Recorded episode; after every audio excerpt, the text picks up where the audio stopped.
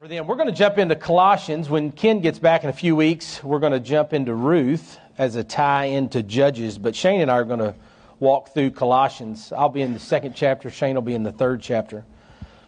But as I get started this morning, you know, I was thinking about we just moved to a house down on Faulkner Street a few years back, and the folks that were there that owned the house for about six or seven years you know, they had planted, we've got some blueberry bushes out front. Uh, there's a pear tree. They had some other garden things um, that we ripped up because I'm not good at that.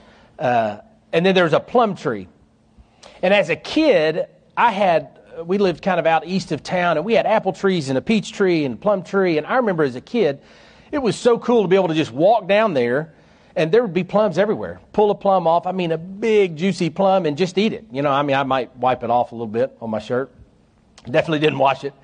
But as a little kid, that was so cool. And so when I saw this house and they had this plum tree, I thought, this is the neatest thing. Well, the first year we were there, nothing happened. I'm like, ah, that's kind of disappointing.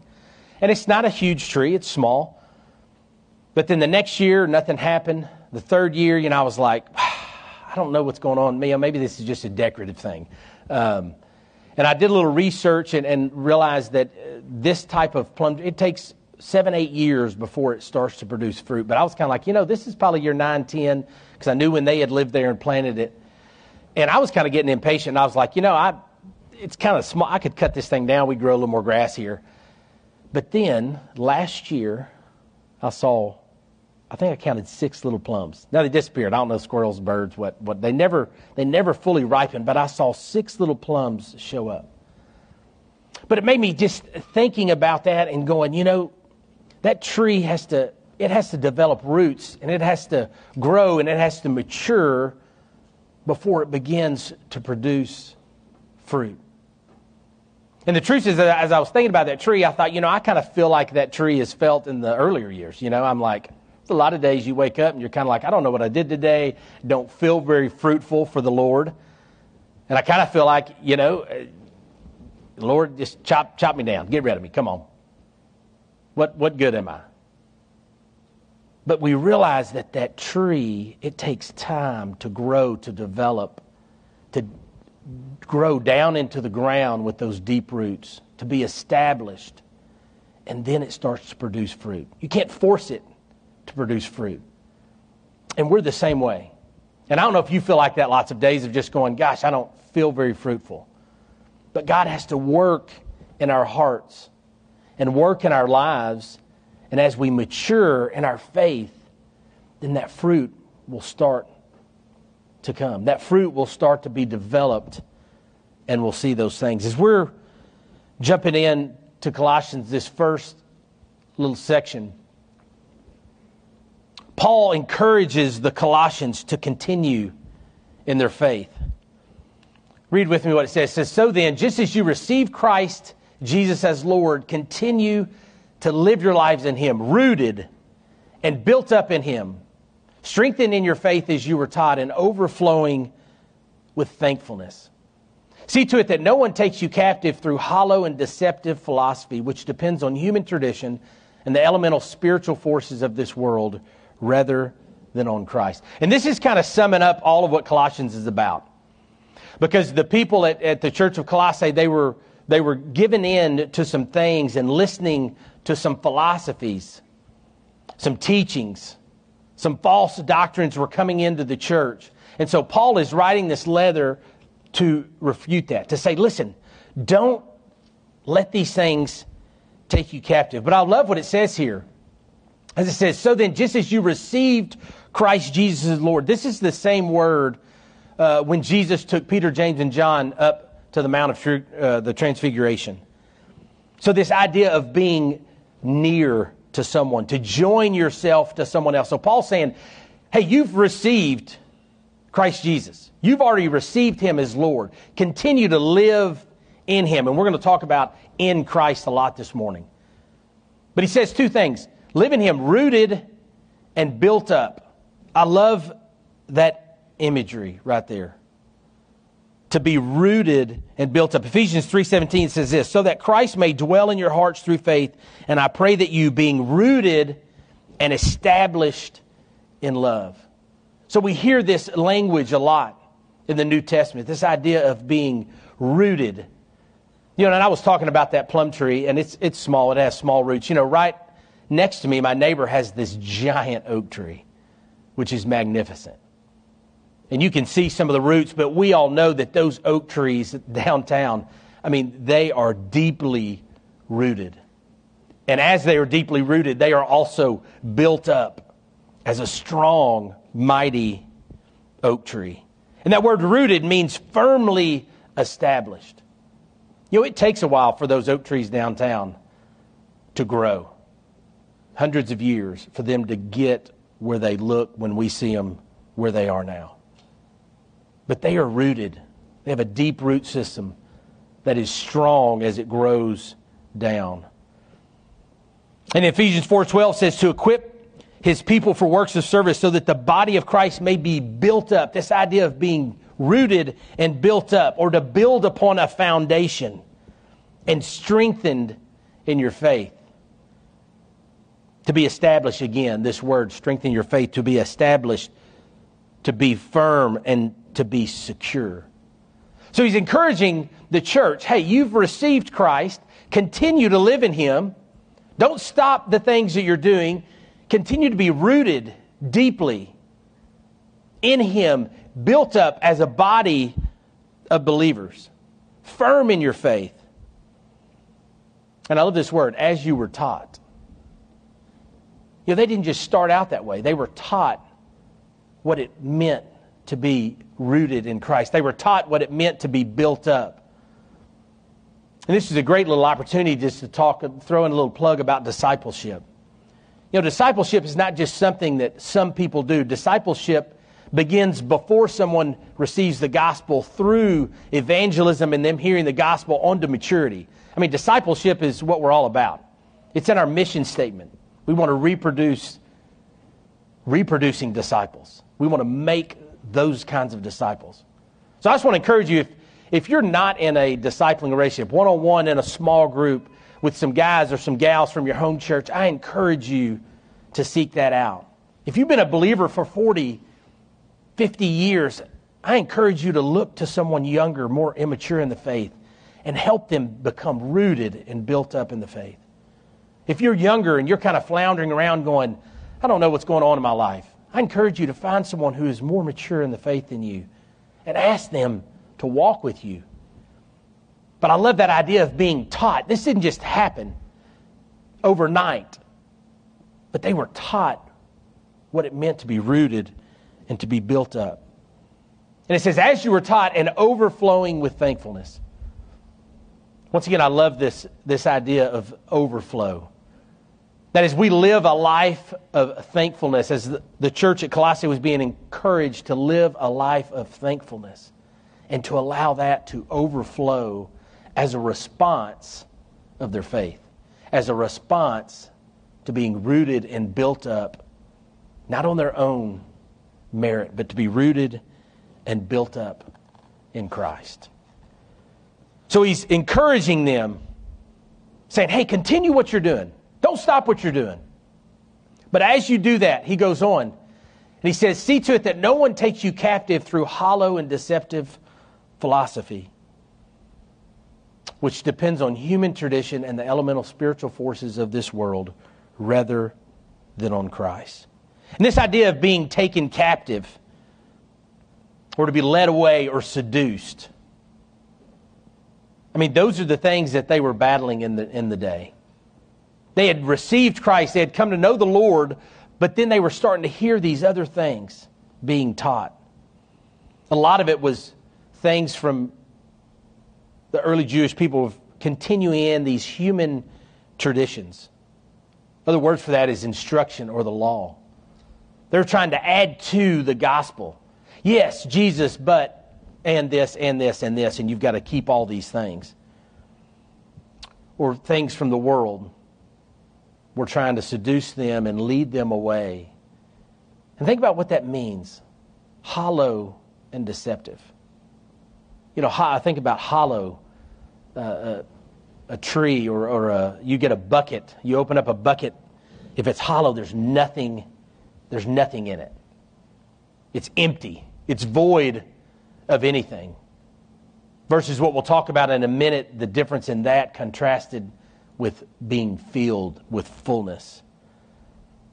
And then this idea of, of deceptive.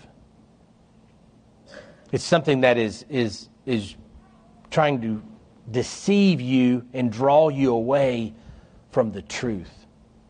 So you've got empty versus full, and you've got these false, deceptive things that are going on versus the truth of what Paul was trying to explain and preach and teach the folks here at the church of Colossae. Galatians 4 9 says this says, But now that you know God, or rather are known by God, how is it that you are turning back to these weak and miserable forces? Do you wish to be enslaved by them all over again? And this is just this idea of these worldly principles. So he's saying, look, don't let these things that the world is trying to say to you, don't let these things capture your heart and your minds because they are empty. They are deceitful. They are not full like the truth of what you've learned, what you've been taught, as he says earlier. You were taught about being rooted and built up in the faith and overflowing with thankfulness. And just the contrast of that to what was going on for them at this moment in time as they were being deceived by some of these worldly principles, these worldly thoughts, these worldly philosophies. And it's not that philosophy is bad in and of itself, but it was things that were leading them away from Christ, that were seducing their hearts and their minds and taking them away from Christ. And this is the beginning of what Paul is saying. So he's encouraging them. He's saying, look, this is what's going on. And now I want to go through and I want to share with you why you need to continue in your faith, what you need to be rooted in, and what you need to be built up in as he continues. We're going to talk about this idea three things, really his fullness, his fellowship, and freedom with. Three different ideas that Paul is going to use and push together to help them understand how to be rooted and built up in their faith. Read with me in 2 9 through 10. It says, For in Christ all the fullness of the deity lives in bodily form. And in Christ you have been brought to fullness. He is the head over every power and authority. For in Christ, all the fullness of the deity lives where it dwells. This idea of being established permanently. All of God's fullness. Back in the beginning of Colossians, it talks about that. It says, For God was pleased to have all his fullness dwell in him God's fullness, everything that He is, all of His deity, dwells bodily in Christ. His fullness, His completeness. This idea of the Godhead, the, the owner and sustainer of all things. I mean, if we just think about God's fullness for a minute, I mean, He is, he is the creator, right? He is the owner of all things. He is the sustainer of all things. He is powerful. He is majestic. He is wonderful. He is all inspiring. I mean, everything that you think about when we think about God, all his characteristics.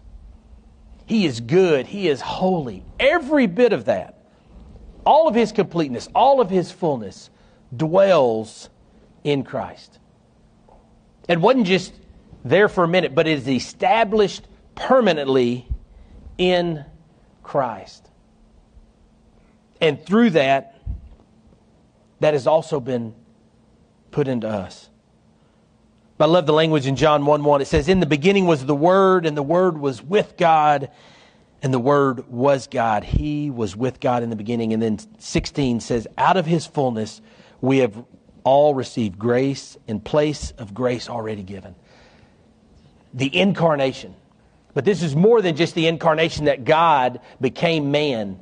Not only did God become man, but all of his fullness, all of his deity dwells permanently in Jesus Christ. Hebrews 12:2 says this, fixing our eyes on Jesus, the pioneer and perfecter of our faith, for the joy set before him, he endured the cross, scorning its shame, and sat down at the right hand of the throne of God. Everything is in him, and he sits at the right hand of God. All of that fullness has been given to him. And then the truth that Paul is trying to explain to them is he's saying, be rooted, be built up. He's saying, and in Christ, when you are in Christ, you have been brought to that same fullness. Earlier in Colossians, he says, Christ in you, the hope of glory. He talks about this mystery. This is the mystery of which is being revealed to the Gentiles. Christ in you, the hope of glory. We have been brought to that fullness through being in Christ. As we are called to Him, as we respond to the gospel, as we trust Him, we have been brought to that fullness. Now, part of this is kind of mind boggling when you think about this. And I don't think it means we can create the world. I don't think it means that. But I think Paul is saying everything, all of this completeness, all of who God is that is in Christ also is in you. It's an encouragement to say, you've got everything you need. You've been hearing these other things, these worldly things, these hollow and deceptive philosophies. They're trying to teach you these things and seduce you and drag you away from the truth. I'm telling you, you have everything you need in Christ. You are complete in Him. And everything, all of God's deity that dwells in Him, also you have been brought to that same fullness. And not only that, he goes on to say, and he is the head over every power and authority. Think about what that means. Everything that is in God is in Christ, and we are brought to that same fullness, and he is over every power and every authority. And as I read that Hebrews verse, that he sits at the right hand of the throne of God. That is the kind of encouragement that the church at Colossae needed. And that is the kind of encouragement that you and I need as we live in today's world. As we live in a world just like them, where there are so many hollow and deceptive things out there. I mean, we could list and go on and on of all the things that the world is saying, oh, just come over here. Oh, yeah, you've got, just try this out. All these hollow and deceptive things that are empty, that drag us away, that are not filled with fullness and the truth of who God is. And the truth, as we'll continue to see, of who we are when we are in Christ. And this is what Paul is saying. And this is what Paul was saying then, and I think this is the same for us today. That Jesus gives us his fullness. And that as we live this life, that we are complete in him, that we have everything that God has given him has been passed to us when we are in Christ. So we have been given his fullness. Paul goes on, as we'll talk about the fellowship, of why it's important not just to have that fullness, but to actually be in fellowship with Jesus. Verse 11, it says, In him you were also circumcised with a circumcision not performed by human hands. Your whole self, ruled by the flesh, was put off when you were circumcised by Christ, having been buried with him in baptism, in which you were also raised with him through your faith in the working of God who raised him from the dead. So Paul goes, You've got all the fullness. When you are in Christ, you have all of God's fullness through Christ in you. And part of that, what that leads to, is that we also have fellowship with Him. This idea of being uh, circumcised, you know, the, for the Jewish people, I mean, this became, you had to do this. If you didn't, you weren't circumcised physically, then you weren't part of the family. Obviously, Paul is refuting that, saying, hey, this is a circumcision not by human hands, but this is a circumcision that's performed by Christ.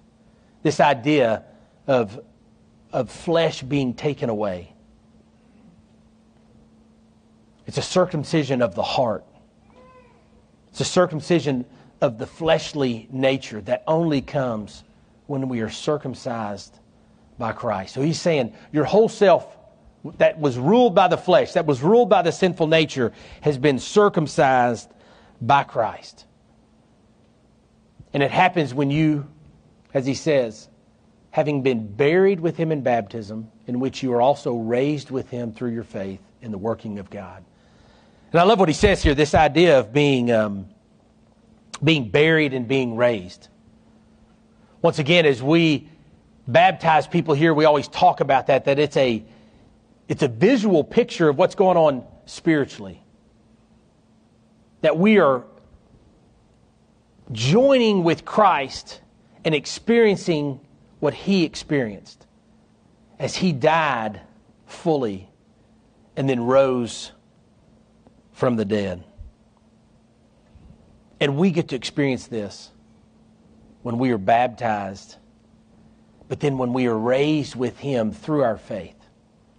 So that picture of what baptism is allows us to be buried along with him. This idea of, um, of, of assimilating spiritually with Jesus through that burial.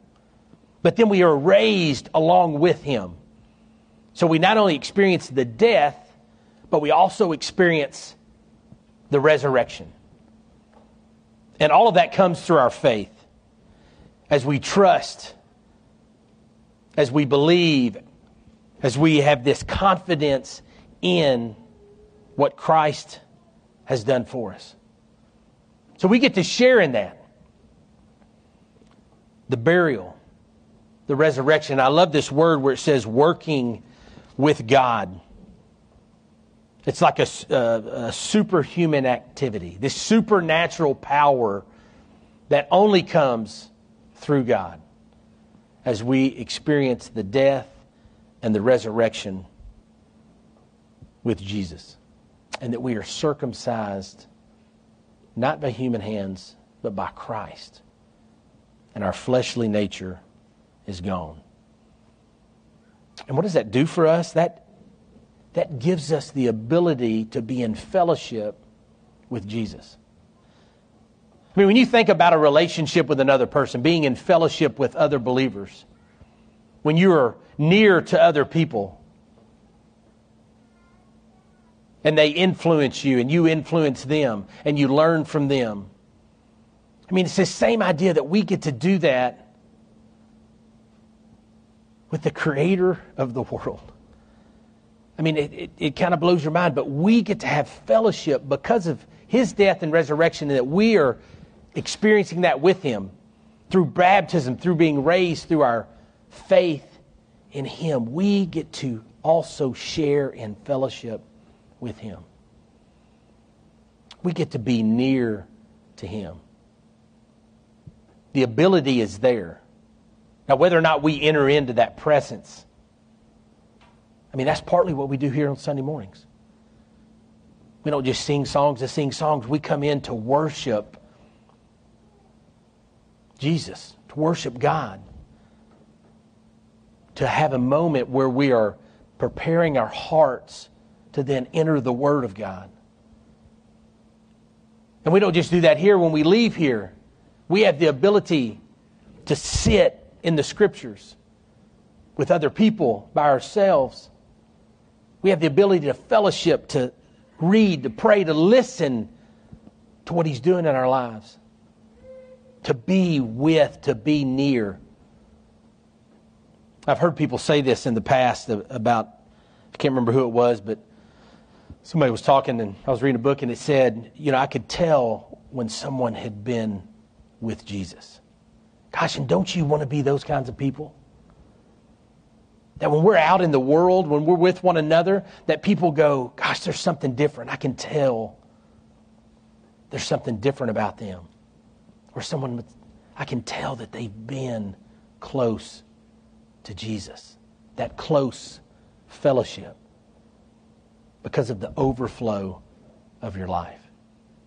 And we only have that ability because of the death and the resurrection of Jesus. And he invites us to know him fully.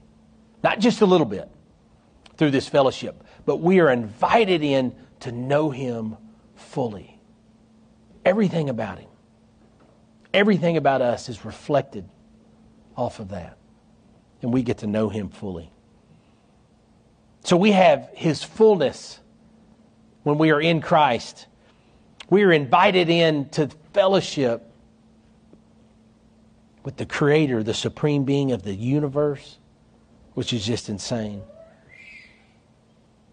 And then this last little section, Paul's going to talk about freedom the freedom that comes through Christ.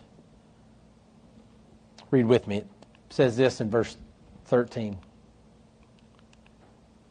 says, When you were dead in your sins and in the uncircumcision of your flesh, God made you alive with Christ. He forgave us all our sins, having canceled the charge of our legal indebtedness, or the written code, which stood against us and condemned us. He has taken it away, nailing it to the cross. And having disarmed the powers and authorities, he made a public spectacle of them, triumphing over them by the cross. We were dead in our sins. Paul's just reminding them you were dead in your sins and your uncircumcision, in your sinful nature. But then he goes on to say, but you are alive with Christ. Ephesians 2:12 says this, remember that at that time you were separate from Christ, excluded from citizenship in Israel and foreigners to the covenants of the promise, without hope and without God in the world. But through Christ, being in Christ, we are now made alive. And it says, He forgave us all of our sins. And now he's going to talk about two things that he did he canceled and he disarmed.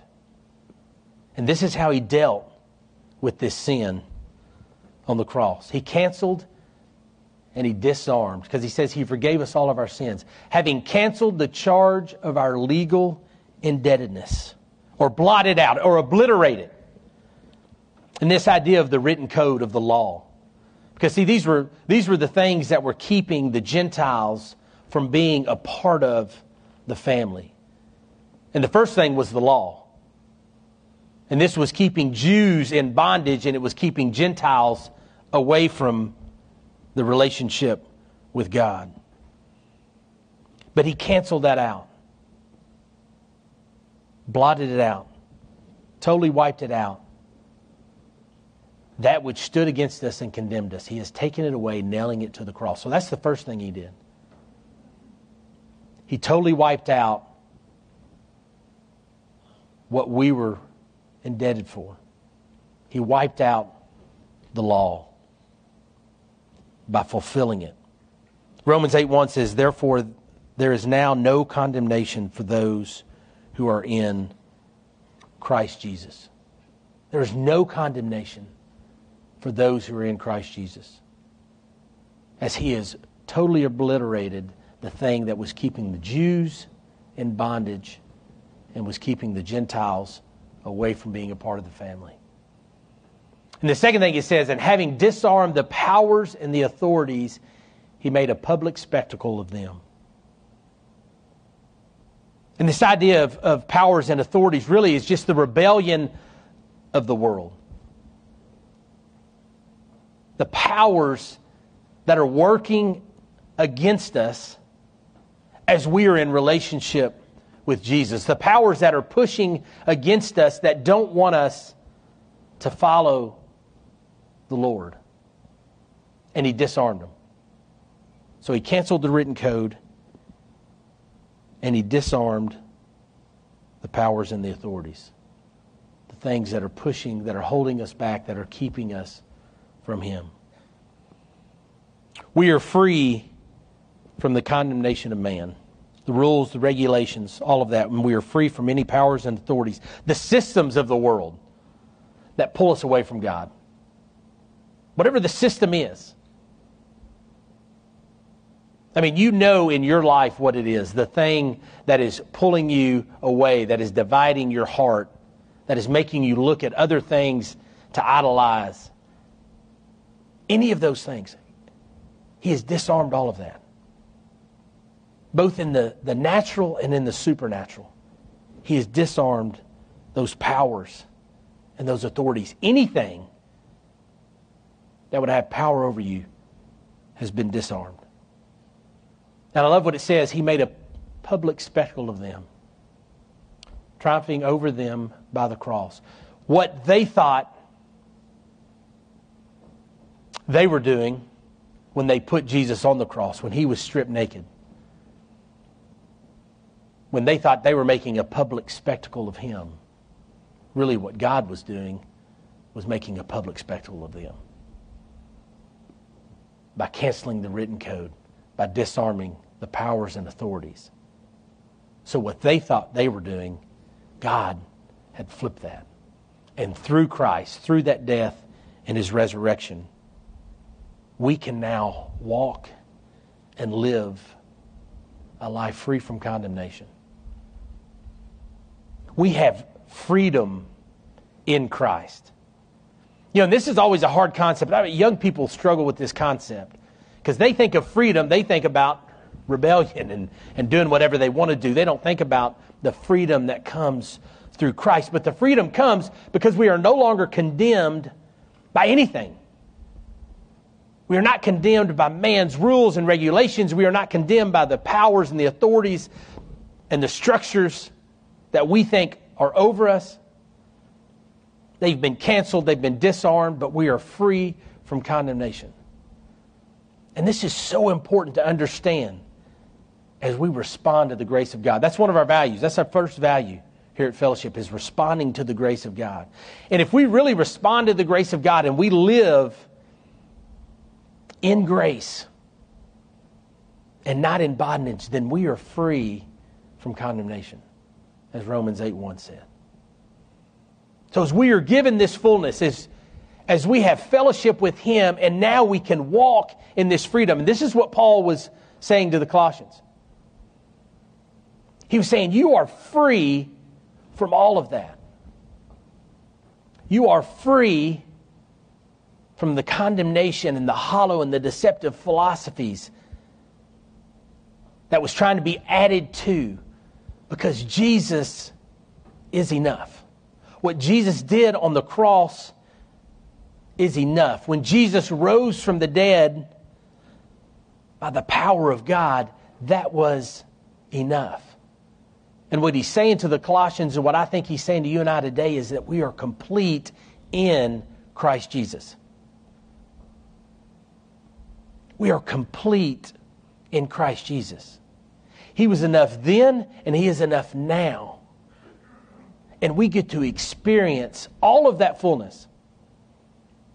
And we get to experience all of that fellowship. And we get to live a life of freedom. Now, if you're like me, that's probably a struggle sometimes. It's probably a struggle to live that way, day in and day out, because we begin to look at the things around us. We get to measure up ourselves to other people. We start weighing the scales. Oh gosh, have I been good enough this week? Or uh, well, I was bad here. I did this, now I've got to, you know, offset it with. I mean, that's the life that a lot of times we live because of this condemnation. We feel condemned about certain things. Not that you shouldn't feel guilty because of sin. That's the Holy Spirit working. But when we take that and then we go, now I've got to go do a bunch of good to try to compensate for this, that is not the life that God wants us to live. God wants us to live a life where, yes, sin is not done with forever until the day that we go to be with Him. It has been taken care of, it has been canceled. We are free. We have His righteousness but we're still going to struggle with those things. But God doesn't say, hey, when you do some of that, then you need to fix it with some of this.